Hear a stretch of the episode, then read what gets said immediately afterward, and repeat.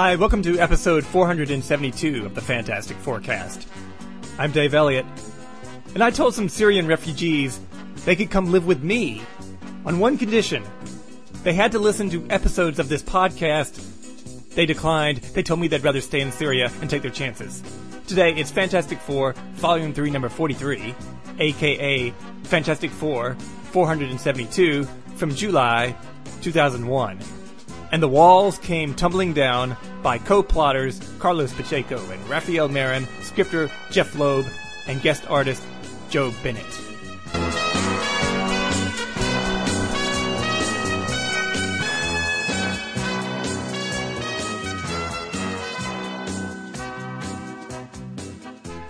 So Reed, Sue, and Ben are trapped in the negative zone, and they've made friends with a group of pilgrims and some natives who have like lion manes.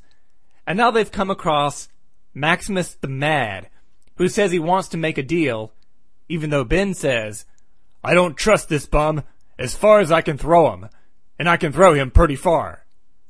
So, if he can throw him far, doesn't that mean he does trust him? The only reason the expression makes any sense is because most people can't throw people very far.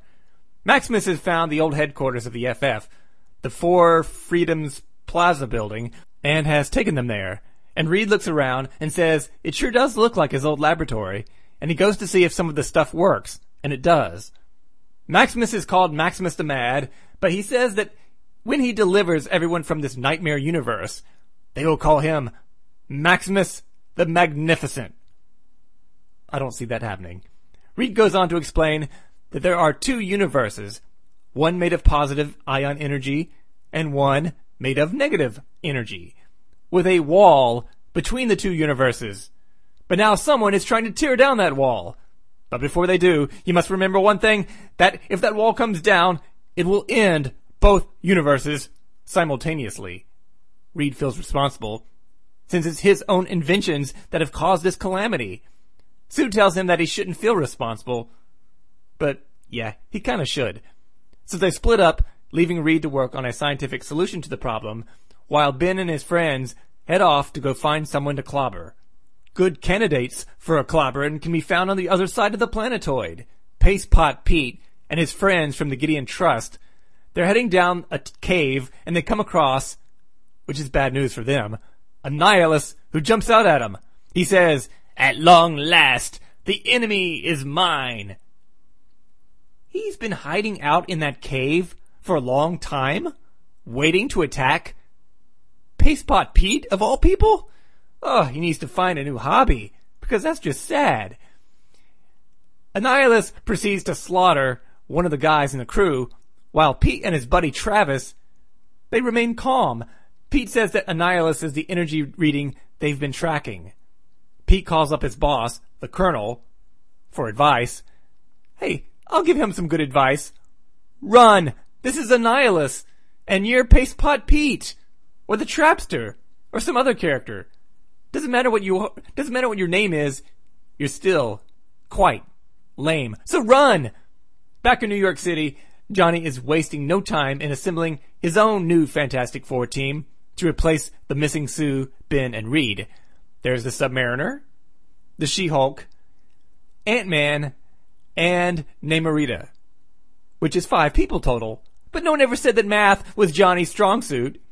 Johnny says he wants to introduce them to Noah Baxter, the architect of the Baxter building, an old college professor of Reed's, and a guy who lives on a space station. I'm not sure why. He's got some kind of space station. They never ex- explain that. Noah tells the group that the Gideon Trust has opened a door to the negative zone and is leeching energy from that universe and bringing it to Earth. Namor says that energy is killing a bunch of sea life. Noah explains that they just can't go in there and fight the Gideon Trust. They're not super villains with ray guns. They're a corporation with lawyers and paperwork. Well, you know, this is the 21st century. I kind of like to think that the rich corporate assholes are, are supervillains. Namor wants to storm Gideon headquarters, but they can't really do that. So Namor, so Namorita has an idea. Meanwhile, over at Gideon, Gideon headquarters, an old FF villain, Janus, Janus, whatever his name is, is hanging out and discussing his past with a lady friend as they enjoy a couple of glasses of wine. Janus says that in college, everyone thought that Reed Richards and Victor Von Doom were so smart, and no one paid attention to him. And when Janus discovered the negative zone and wanted to exploit it, Reed Richards stood in his way. Janus ended up faking his own death to buy himself some time to gather up enough resources to gain access to the negative zone again and plunder it. The colonel c- comes in and tells Janus that Pete and Travis have located their prime target and need reinforcements. Janus puts his hands to his temples and he seems to go into some kind of trance. He looks dead, but back in the negative zone, a bunch of soldiers arrive to fight alongside Pete and Travis against Annihilus. And on the other side of the planetoid, Ben and Sue, along with Hell Scout and Gornkai, leader of the people with the lion manes, are still looking for some ass to kick. And Gornkai says that if the universe is going to blow up, he wants to die fighting. They finally find a group of Gideon Trust Marines, and now it is clobbering time, and they swoop in and they start wiping the floor with the soldiers. Sue sees one of the guys trying to call someone on the communicator, and she holds him up with a force field and demands to know who he's calling. Maybe he's calling a dry cleaner to see if they can get the pee stains out of his pants. Meanwhile, back in New York, Johnny and the others are sneaking into Gideon headquarters after being struck down, after being shrunk down in size by Ant-Man. And now they're flying on what I guess are flies. She-Hulk says it's weird to be riding an ant. I guess it's an ant? Do ants fly? I don't know. This is not the How Stuff Works podcast. I guess in the Marvel universe, they have flying ants. Okay, I just Googled it. And yes, there are flying ants in, in our world, and I guess in the Marvel universe as well. I guess that's why I do this podcast, so I can learn stuff, important stuff like that. So they land and they get off their ants, and Noah gives them a call and tells them he's picked up some movement coming their way. They've been detected by the building security robots security robots that look like a bunch of Herbies. Oh, you've got to be kidding me, Johnny says, echoing the thoughts of the readers. And so the heroes proceed to start kicking some Herbie ass.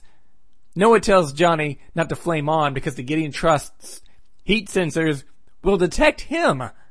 But if they're already fighting the robots, wouldn't they know already that there's invaders in the building? Johnny can't help it. He flames on and he burns all these robots that are attacking Namorita. They move on. They go out of a grate into a room where they return to normal size just in time to face the Mad Thinker's android. Ah, awesome! Mm. Oh, I'm such a dirty girl. Uh, yeah, that's right. It's the Mad Thinker's awesome android who wallops She-Hulk in the back. And over in the negative zone, Sue, Ben, and the others come across Annihilus, and surprisingly, he's been captured by Paste Pot Pete and the Gideon soldiers, who have tied him up and has bound him in these electric cables. Ben says, Even a monster like Annihilus doesn't deserve this. Oh, I disagree. He does. He really does.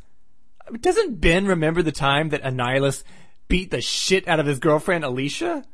Uh, Ben should be like, Oh yeah, finally someone's giving Annihilus a taste of his own medicine. Well, that's it. It's to be continued uh, next time in our next episode coming next month. If you have any questions about the Fantastic Four, about this podcast, or if you need relationship advice, you can email me at podcastff at gmail.com. You can download other episodes of iTunes and find them all at www.podcastff.podbean.com. So long, kids.